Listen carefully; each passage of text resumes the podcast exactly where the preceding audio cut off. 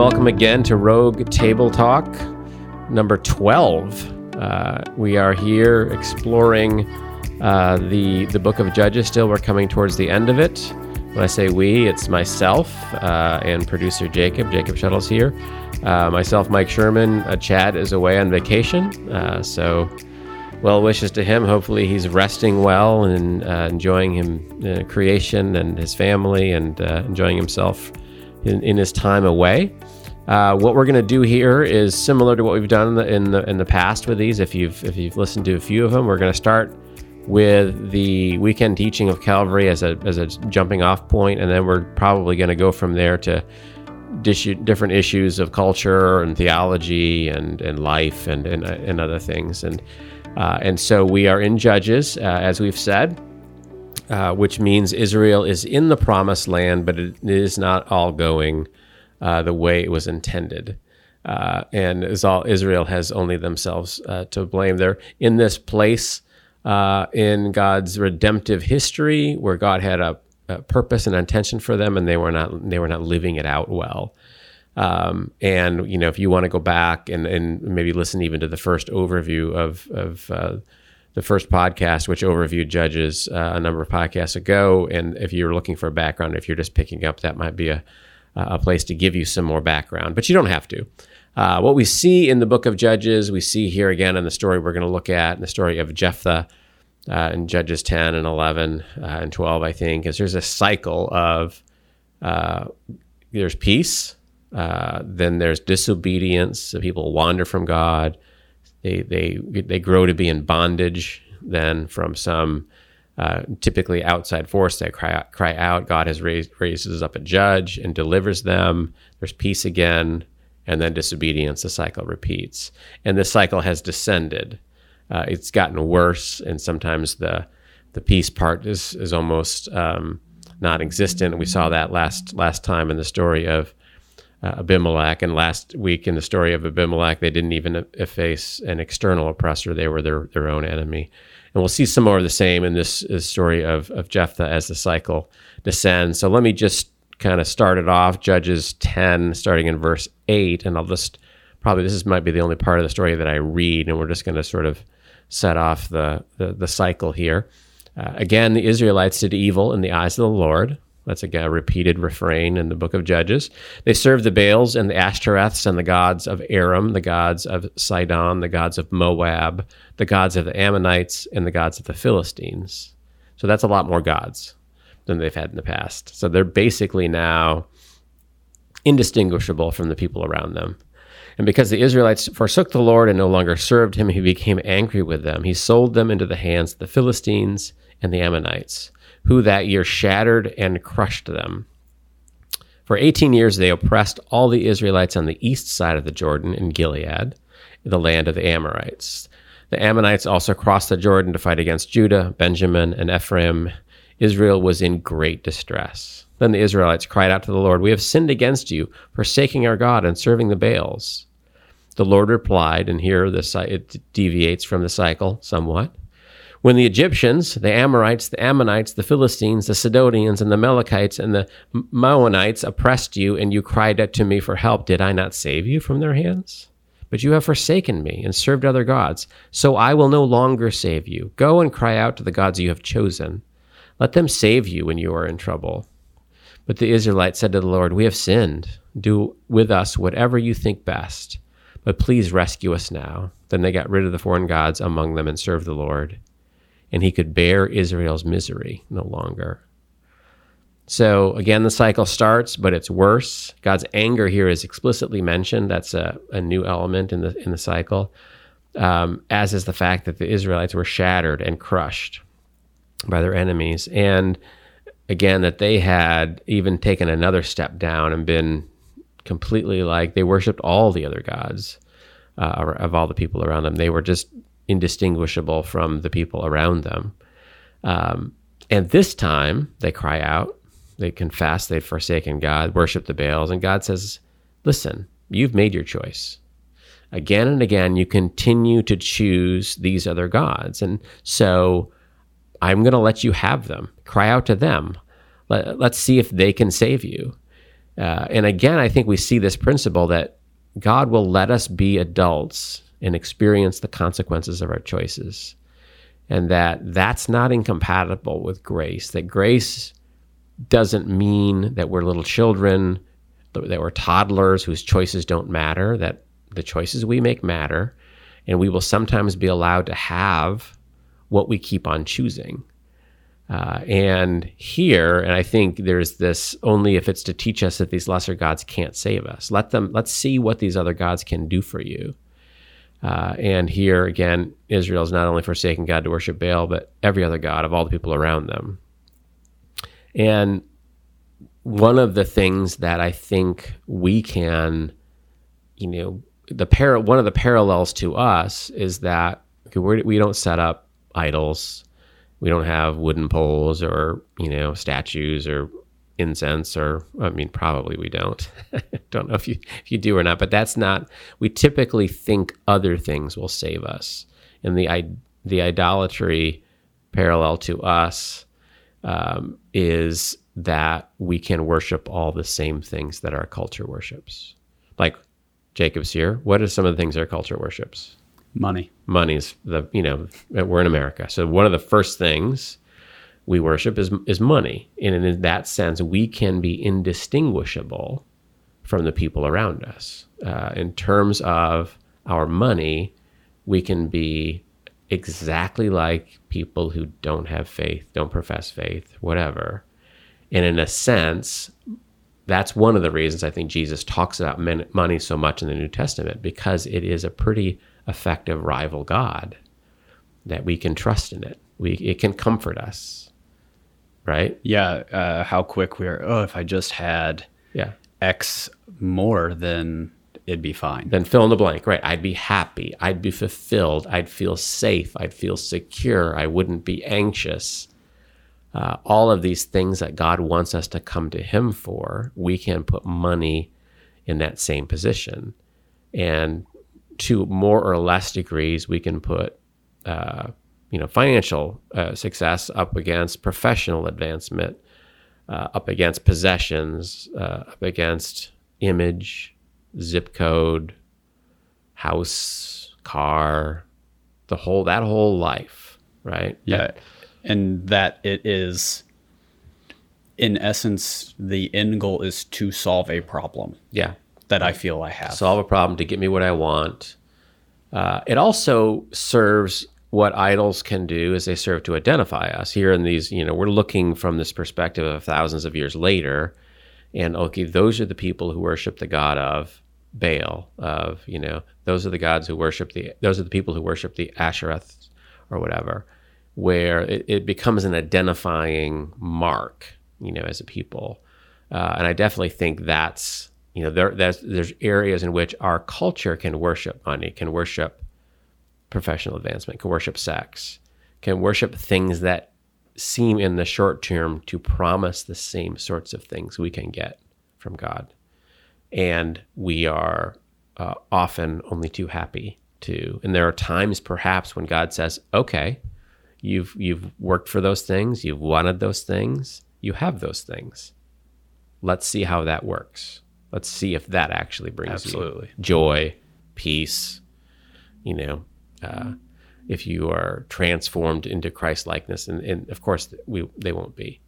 Uh, and when God says that, again, He's saying it because uh, for a number of reasons that their choices do matter. He's going to treat them like adults. He's not going to be a helicopter parent. Uh, but he also wants them to learn that these other gods cannot do what you're hoping they do. And he wants us, when we read the story, to think about the same things. What, you know, this is not some abstract story from thousands of years ago that has nothing to, to do with me. That what are my idols? That's a, it's a, it's a good question for us. You know, a lot of, there's a lot of idols in the Old Testament. And I think we're being invited to what do I entrust with that? And some of it might not be bad stuff, sure. right? Stuff yeah. that God wants for us to have as a secondary good when we make it a primary good, it becomes a problem. Absolutely. Like children, yeah. like, you know, family, professional fulfillment. None of these things are bad things. We're not worshiping Molech, you know, necessarily. Right. Uh, but I think it was C.S. Lewis that said if we let a second thing become a first thing, we not only lose the first thing because we've substituted the second thing for it, but the second thing doesn't work as a first thing. And so you, mm-hmm. we lose the second thing also. It only works as a second thing, it can't work as a first thing. So, whatever that thing is, do I have the first thing first? Do I have the second thing in, in its right place? And that's where God wants us to be. And that's where finally Israel says, We've sinned. Do to us whatever you want. But they're saying, Don't leave us here, even if you want to punish us. Whatever you want to do with us, we feel better with you than with these people that are oppressing us and shattering us. And uh, it sounds desperate and um, extreme but in a way, it's exactly where we're supposed to be. Right. Yeah. Right. I mean, it's that's what we should be saying, but not out of desperation, but as our first choice. You know, do do with me what you would want me to do. Only don't leave me to these other gods. You know, uh, and I think that's it's only in desperation that they they get to that point. Sometimes we can be the same way as well. And so they began to serve the Lord uh, and they began to even bear the fruits of repentance uh, because they you know they weren't rescued when they cried out. Uh, they had to put away the other gods. They began to serve the lord. Um, and this sense that they serve the lord when all presence all you know sort of positive reinforcement is gone where god has sort of said okay you're on your own and they and they put away the gods and they begin to worship and follow him when there's no sense that he's really there, um, that's also something we can experience. Where, in a sense, that's what faith is that we don't get immediate positive reinforcement when we are serving the Lord. Right. right.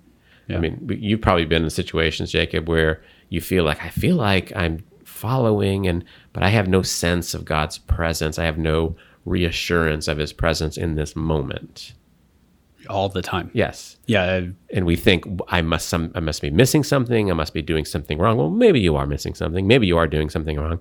Or maybe God just wants you to be faithful and not have positive reinforcement every second. Right. You know, like you don't like you're a little kid, you don't have to have your parents say, Good job, good job, good job every five seconds.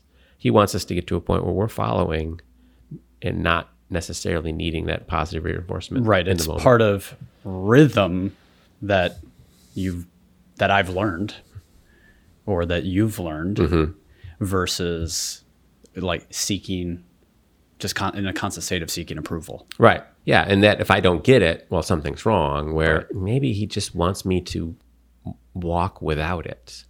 Take a few steps, few faltering steps without him holding my hand and he's happy with that he's happy even if I fall over, uh, if I just get up and keep going.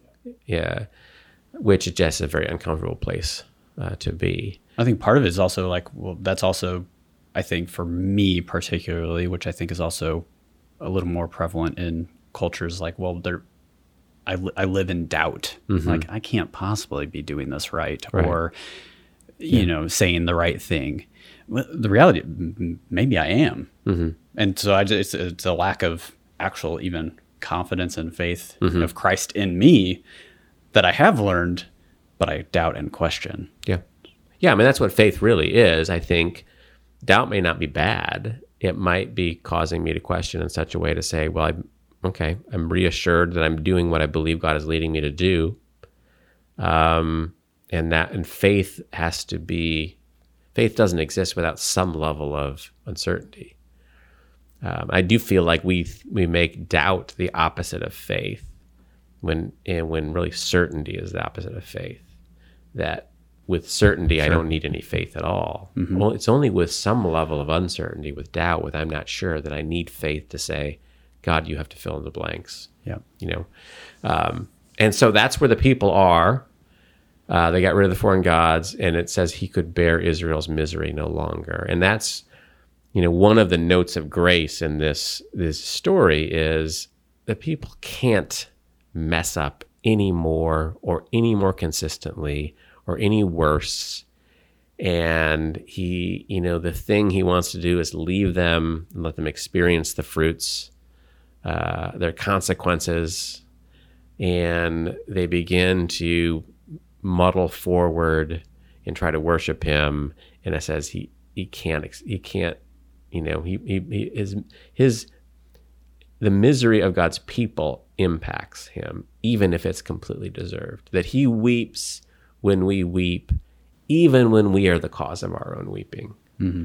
That it's not, we don't have to earn God's affection. He's bound himself to us. I think J.I. Packer uh, wrote that, I think, in Knowing, Knowing God, a book I read a long time ago, that in some mysterious way, God has bound himself to us. That even when we cause our own pain, he weeps with us, even when we're completely to blame, or if we're the innocent, victim, that he weeps with us because we're weeping. He's bound himself to us. You know, Jesus can stand outside of Jerusalem and say, Jerusalem, Jerusalem, how I would have drawn you together, but you would not. And this is the city that was just about to kill him, like in a few days would have killed him. And that, that he, Jesus knows that, and he still weeps for them. Mm-hmm.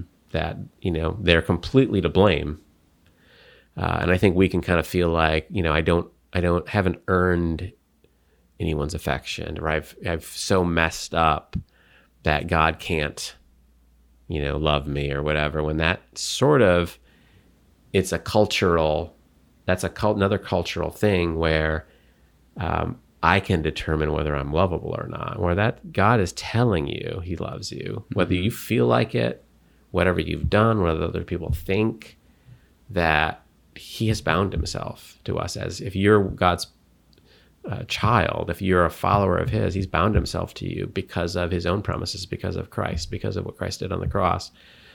And that that commitment goes through any possible mess up that I can have. Mm-hmm. Uh, and I think that's what we see in this story because it, it keeps going down and getting worse. And yet God is true to his own promise.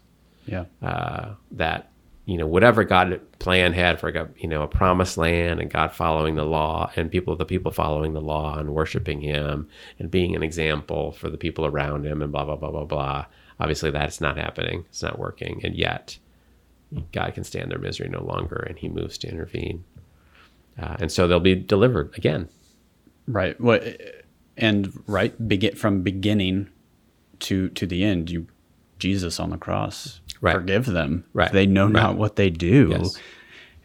Right. It's mm-hmm. the th- common thread. Yes.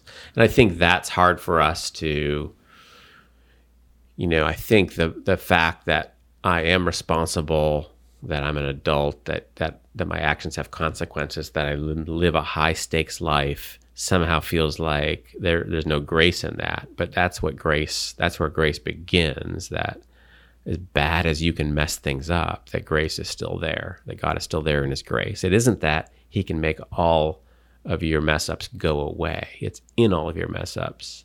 He can be gracious and be, be a presence. Uh, and that's, you know, he, we see this over and over again. He keeps rescuing his people. Uh, and so the, the people will be delivered. They need a leader. And they turn to, to Jephthah from Gilead. Gilead is the land east of Jordan. Um, a couple of tribes of Israel were there when the land was apportioned up. I think Gad and Manasseh, and maybe I think Reuben are part of Reuben. Um, and he's got a checkered history. He's got a history that reminds us a bit of Abimelech. And uh, he's shunned by his family. He's his mother's a prostitute. Um, and so he's he's shunned, and you know a bunch of you know uh, rough dudes gather around him. But he, that's who they call, and he says, "Yes, okay, I'll do it, but I need to. I'm not just going to rescue you. You you know, uh, you shunned me. I'm not just going to rescue you. I also need to be your king." And they say that's fine. Um, but at the same time, it's clear from the story that he's identified with God's people. He knows their history, and so he's gonna he's gonna fight for them. And it, unlike the other judges, the other rescuers, it's not clear that God has raised him up necessarily. You know, we don't get that language that God found him and like Gideon, God, the angel of the Lord meets him.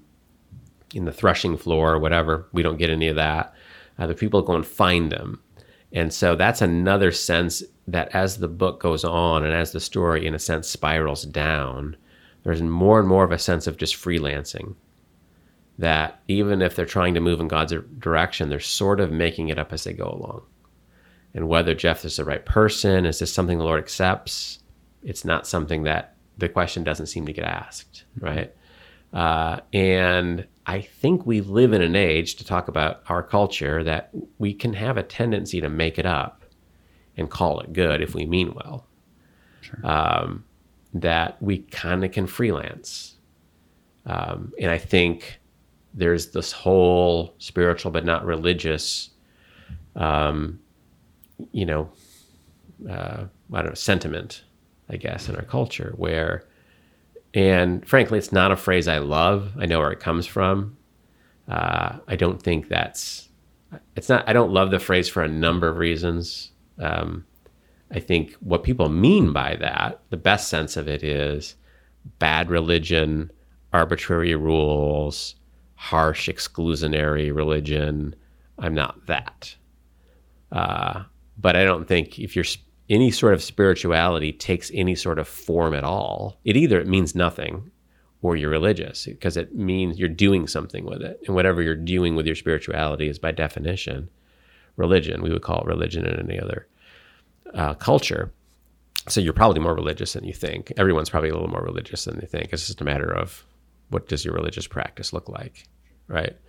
Um, but even for us, uh, that we are Im- impacted by our culture, even for us, you know, I want to determine what service is. I want to determine what worship is. I want to determine what's the level of acceptable giving. Ooh, you can cut that out, right, Jacob? Yeah, yeah. I'll edit that out. Um, and in a sense, the sense of I, I'm not because of God's grace. I'm not required to do anything for salvation, so I can just sort of make it up and determine what these things are, make it up and call it good. Mm-hmm. That you know that, but grace doesn't mean it doesn't matter. Grace doesn't mean freelancing, mm-hmm.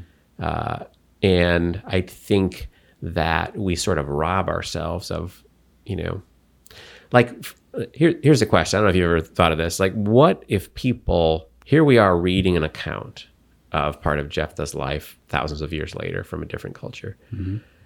Um, what if people are going to read an account of my life, read an account of your life, like a thousand years from now, and it from a different culture?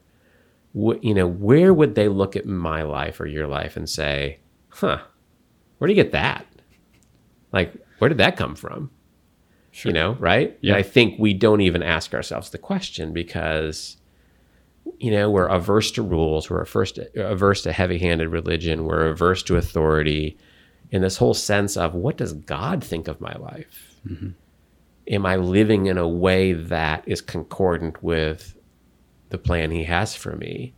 I'm not sure we think about it very much. Uh, and you see that here as they descend. There's a there's just more of a freelancing. Well, let's do this, let's do that, and we see it most famously in, in Jephthah's life is he makes this vow. Mm. He's going to go and he's going to fight, uh, and he says, "Okay, if, if you know, if you're with me, if you give me this victory," and it says the spirit of the Lord is on him, so the spirit comes on him, like, "Okay, I'm gonna." So it's God going to bring the victory again. It's not. It's not Jephthah. But it doesn't mean that because I have God's Spirit, just like all of New Testament Christians have God's Spirit, doesn't mean we can't mess up.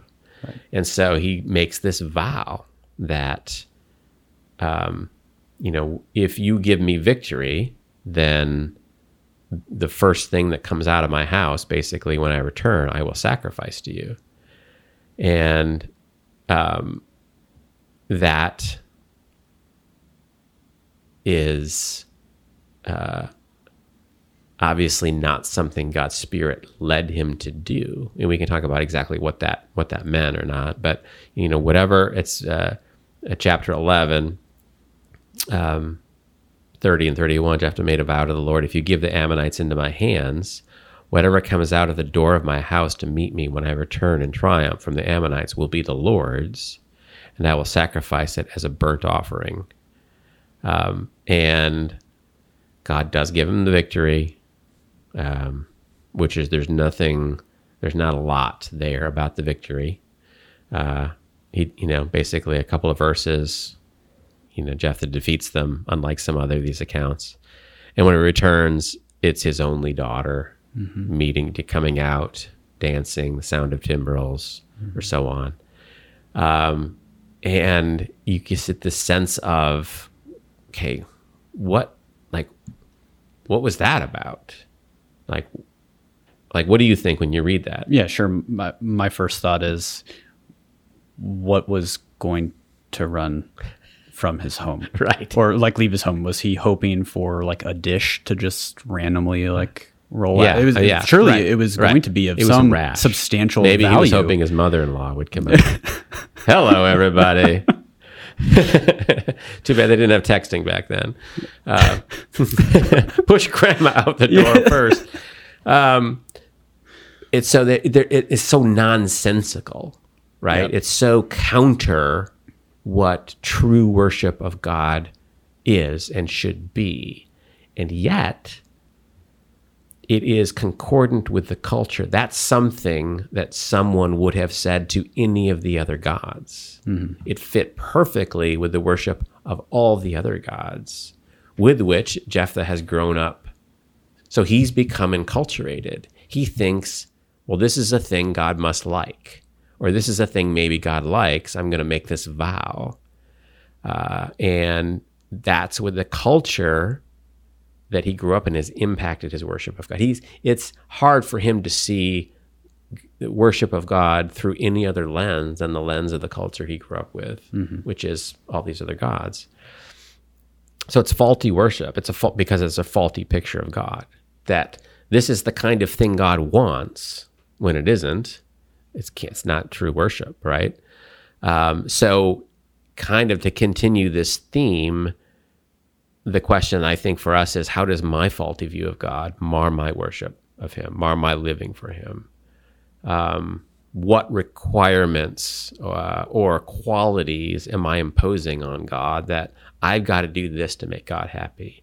I've got to do this to live the way God wants me to live. When God never actually requires any of these things. In fact, he's he's looking over here at a bunch of stuff I'm not even thinking about because my culture has enculturated me. And you know, so let's talk about that for a second. So worship. Let's talk about corporate worship. So how does our culture influence corporate worship? Uh, yeah. First immediate thought is consumer. Yeah, so we that's we grow up in a culture that trains us to be a consumer, and so we if we don't do anything else, if we don't do anything to sort of prepare our hearts or think about it another way, then we're going to approach almost any uh, spiritual experience as a consumer would. Uh, You're going to approach this podcast. Is it worth my time? Uh, I liked the sermon. It kept me entertained. I liked the worship. It was this and this and this. And, my, and so it's my experience of it is the arbiter of it. Right. Oh, I didn't like the message. Maybe I'll like the podcast. Or, Yeah. oh, Right. I enjoyed the, the message so much, and then the podcast Yes, just didn't right. hit. And I think so. Some of that, it's not like those are completely invalid considerations. I think my contention would be we grew up in a culture in which they're so pervasive that they influence in ways that we're not even aware of. Yeah, it's criteria that has to be met for me to experience Right. worship, in which uh, we were even talking a little bit earlier. Worship is not necessarily for me Yes. to experience, and I'm at fault. Like I, I admittedly, I have sinned in that way. Like, oh, you know, the message just didn't. It didn't really do anything for me. I didn't like the teaching style, or even like, wow, I was just so distracted with uh, the bubblegum chewer, the ice cruncher, Right. And oh, did you see the flicker in the Right. camera, or the light, or what? Yeah. You know what? I Yeah. I didn't get a whole lot out of that Yeah. service. Yeah, and I think that's the the sense of what should worship, what is worship meant to be, and I think am I conscious of being in God's presence? Am I conscious of Him speaking to me, of His Spirit seeking to transform me? And I think as we are professional church people, we want to facilitate that, but nobody can make that happen for you. No. Um, nobody can ensure that to happen.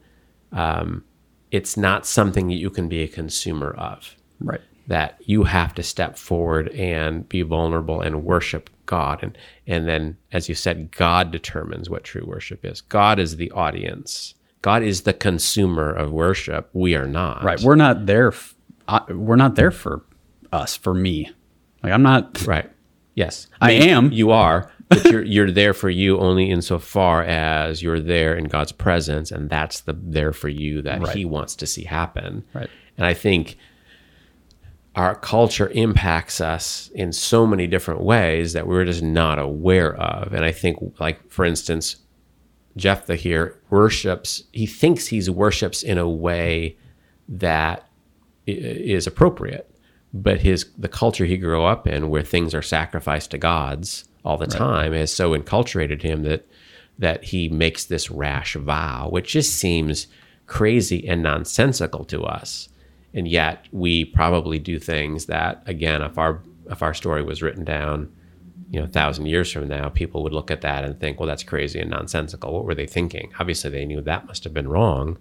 Uh, but I just think one of the things that, as we as, as a staff talk about culture, we say this over and over that culture is always training us, always moving us, always bringing us downstream. And unless we're aware of it and trying to swim in the opposite direction, you know, we're sort of helpless to be, you know, there's nobody who's outside of culture. Right. Um, and so I think that's a sense of my own worship. And that Jephthah freelances, he freelances worship in this vow, and he does it in a rash, sort of selfish way. And, you know, you know, Romans 12, 1 and 2 is a passage that comes to mind where Paul writes, Therefore, I urge you, brothers and sisters, in view of God's mercy, to offer your bodies as a living sacrifice, holy and pleasing to God. This is your true and proper worship. Do not conform to the pattern of this world, but be transformed by the renewing of your mind. Then you will be able to test and approve what God's will is, his good, pleasing, and perfect will. And this sense of that I am a living sacrifice, that every day I'm supposed to crawl up on the altar, and that daily spiritual rhythm that is augmented by my presence with God in corporate worship and my presence with my brothers and sisters and serving and giving and so on. That is my true and proper worship. And that I am warned not to conform to the pattern of this world, but, but to be transformed by the renewing of your mind. In the sense of the mind needs to be renewed and renewed and renewed, as we said, and we need to swim upstream or else we'll just flow down. And that the question isn't i don't think this is happening to me that that's not the question the question isn't is it happening it's where is it happening how is it happening?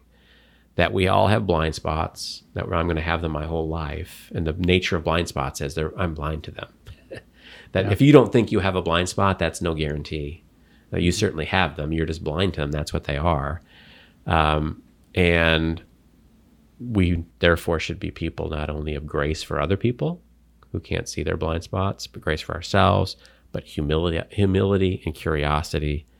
And, you know, am I worshiping in spirit and truth as Jesus says? And that's really, you know, am I holding that up to God's standard?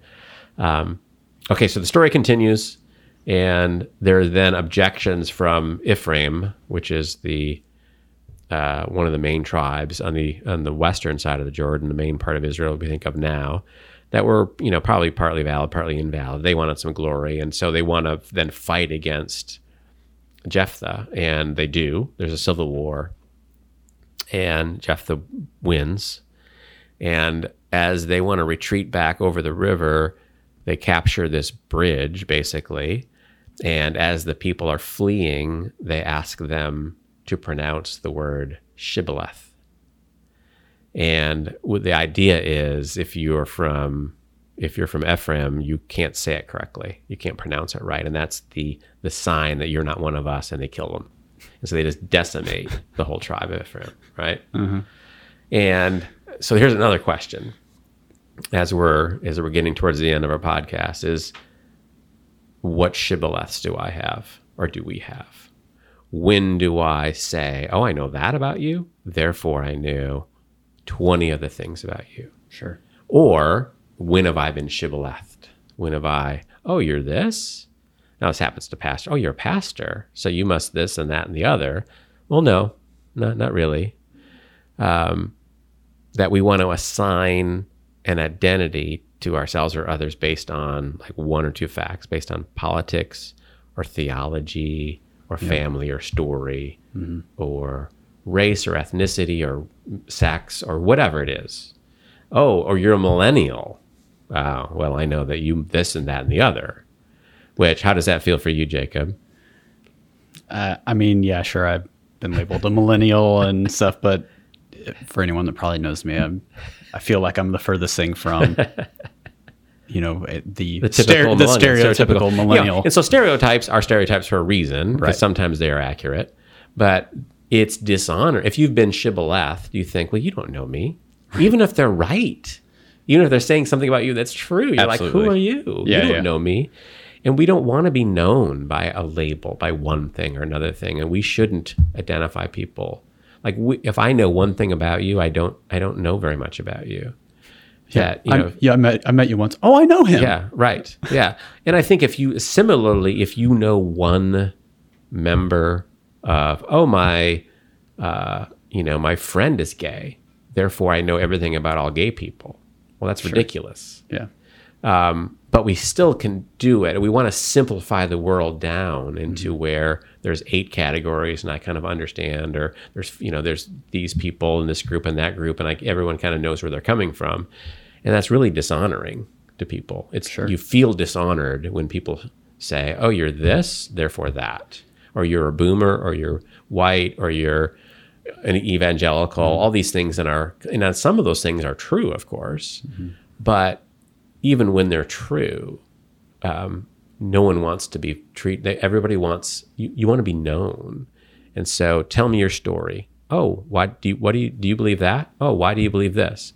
And that's what people actually need and want, and that and that's really what we need to understand other people.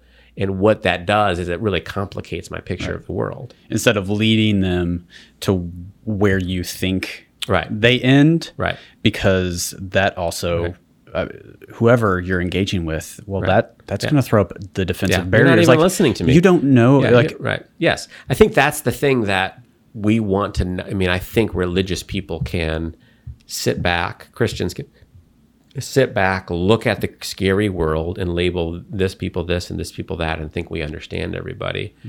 And we, we really don't. And that's why we really need to hear people's stories. You know, if your neighbor has a fill in the blank politician sign in their yard, you know one fact about them. That's the only fact that you know about them if you don't know them. And you can't assume 50 other facts um, or whether they're good people or bad people or whether they're your kind of people or whatever. Uh, and I think that's another thing our culture is very good at doing. I think that social media certainly Yeah. impacts that as the small message. You know, you have to simplify and generalize. And I think it's bad. And I think it's easy for us to fall into that. and it everything becomes a trigger Yeah, that's right. Then we're constantly triggered by this, that, or the other thing. And oh, this means okay. That what that means is now we're on the slippery slope to that thing. Where it's like, no, it doesn't really mean that at all. You're extrapolating. You're filling in the blanks. Um, and I think because you would think as Christians, because probably people assume things about us that may not be true, that we wouldn't do that to other people, but we certainly do do it to other people. It's a place where our culture leads us. yep And so if we're not if we're not uh, careful, we'll kind of float down that stream, and we'll you know ask people to pronounce shibboleth or whatever the you know current cultural equivalent of that is. Um, you know, I think the age old St. Louis question, where what high school did you go to? yeah Right. oh that one That's a shibboleth question. It's basically what socioeconomic strata did you grow up in? That's the you know basically because it's a uh, and that's part of it anyway. Uh, you know what? Where were you geog- geography wise, and where were you socioeconomically? Um, and oh, so then if I know that, I know a hundred things about you. Which of course is not true. Right. You feel like you can fill in a bit of a backstory so you don't actually have to start with a lot of that like small stuff that Right. seems insignificant but is actually very significant Well, to just the you don't human. really know person. That's right. You don't really know me until you've, you know. And so I certainly, I mean, we've all had people make assumptions about us based on this, that, or the other thing. And uh, I do think our culture definitely pushes us uh, in, in that direction. And that's something as a, you know, I've got people that that each of these people that we're interacting with are made in God's image. They're precious to God. They have their own story. And we need to figure out how to do the work to understand their story on their terms. And as we've, you know, as we say, I think the test of that is if you can describe a person's beliefs back to them to it in such a way that they say, yeah, no, that's basically what I believe. Mm-hmm. Now you can have an interaction based on who they are and what they believe, not based on my own extrapolations or interpretations. And you, otherwise, you just talk past each other, and people, you know, we we make assumptions that may or may not be true, or we make assumptions that are true, but the other person hasn't gotten to the point where they see that yet, and so that's not even productive either. Yeah. Um, and so, you know, here's a here's the uh, that sometimes the word shibboleth is in our culture. That this that's a shibboleth, which just means it's a test. It's a purity test. It's an identification test, and we have them in our culture all the time. Yeah, the identifier made me think back. Um, I've had a, a couple run-ins within the past month with strangers, um, but talking with them for extended periods of time for whatever reason, and it comes up, oh, you know, uh, where do you work or something, and, and oh, a church, mm-hmm. and then like. Yeah. Because they're reading There's a the- calculation The, the, going re- the yeah. response to that is like they they're like, oh, I I should feel like guilty or shameful. And so like the the next thing after they hear that is, well, I haven't been to church, and Yeah. like it becomes this like, and it's like, I'm, Yeah. you don't need to confess to me, Right. Like that's I'm not God, first of all. Yeah, Yeah, I do think there's a, but there's a sense of it, that's kind of you know. So church sometimes equates with oh now my God issues are going to come out and associate with you. So there's another complicating factor. But yeah, once I find this about about you, then I'm assuming yeah, like you're judging me because I don't Yeah. go to church or whatever. And it's the last thing that you yeah. want. You're like, Right. no, no, no, I'm not. yeah, doing or that. just oh okay, what did I just say in the last you know five minutes? Did I say anything that would be to, you know people like yeah? And I just I, it's that sense of um, it's a shibboleth basically, uh, and then we all have them. And I just think one of the things, one of the mistakes we can, one of the ways we can be conformed and not transformed is to fall into this easy identification factor uh, where you look at somebody and they look a certain way or they're from a certain place or they have a sign in their yard or whatever it might be um, when we are called to uh, we are called to to love in Christ's name to honor them as a image bearer and to get to know them as a as an individual. Um and so and that's where we'll end it uh, as we're coming to the close of this podcast. Um, we've just got a couple more uh, in judges uh, i believe and uh, the spiral will continue uh, down to some degree.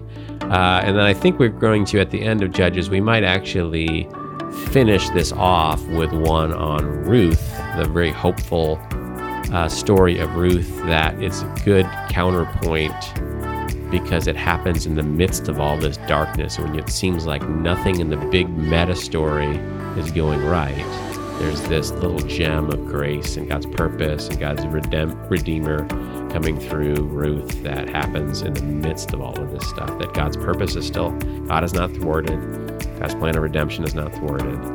Uh, and that's that that is a good note for us that even if we feel like at the moment our life is coming out of some chapter of the book of Judges, that God is not thwarted, God's purposes are not thwarted. We can trust Him, and even if He doesn't seem anywhere around, uh, that He does look upon us and He does love us, and He is waiting to give us the life He has for us if we're ready to take hold of it. Uh, and so, with that, that note of grace, have a, a grace filled week. God's grace be with you. Uh, and we'll see you next week.